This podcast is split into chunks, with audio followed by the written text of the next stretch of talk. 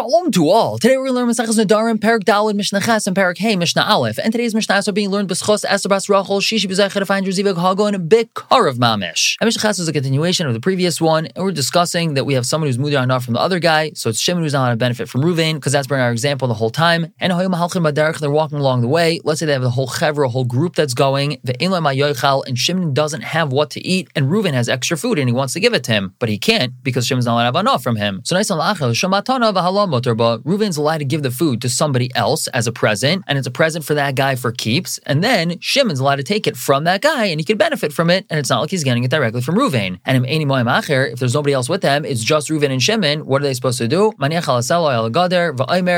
places it on a rock or on a fence and he says, this food is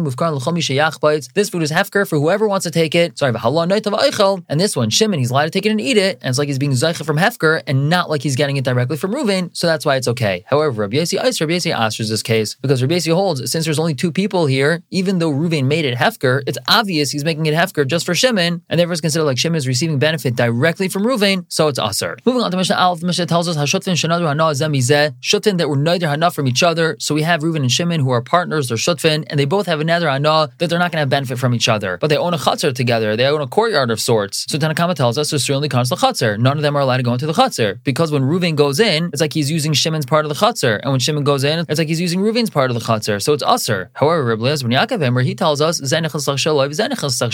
each one is allowed to go in, because as they're walking around and using it, it's as if he's going into his own part of the Chatzer, because since they're partners, and they each have equal rights to the Chatzer, so that means that when each one is going in, we just view it as if he's using his part of the Chatzer. However,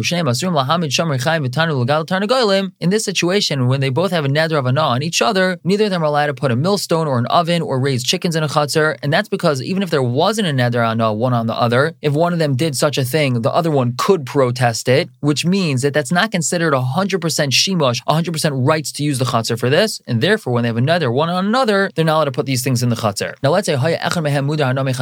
one of them is muda from the other one, so Shimon is the only one that's not allowed to have benefit, not Ruvain. La yikarness thechutzer, he, Shimon, is not allowed to go into the Chatzer. And it's obviously going back to sheetas tana kama, that when Shimon goes into the Chatzer, it's as if he's using Ruvain's part of the Chatzer, and therefore it's also for him. However, Rabbi Yaakov ember, he tells us, Shimon could tell Ruvain,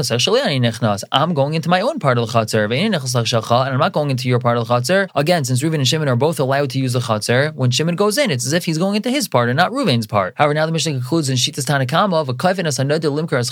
we force the neider, the one who has the isra anah on him, to sell his Chelek, to sell his portion of the Chatzer, because we're afraid that when Shimon sees Reuven using the Chatzer, so he might just accidentally walk in and start using it himself because he's so used to it, but again, he's not allowed to use it, so he has to sell his Chelek, he has to get rid of it, so we don't run into this Isser. And the Mefreshim explained this is only talking about where Shimon made the nether on himself, and he said, Reuven, I'm not going to have any benefit from you. So in that situation, we tell Shimon, okay, you have to get rid of your portion of the Chatzer, but if it was Reuven that told Shimon, you can't have any benefit from me, so even though Shimon's not allowed to use the Chatzer, we're still not going to force him to sell his Chelek of it, it's not his fault, and therefore he's still allowed to hold on to it. We're going to stop here for the day and pick up tomorrow with Mishnah Beis and Gimel. For now, everyone should have a wonderful day.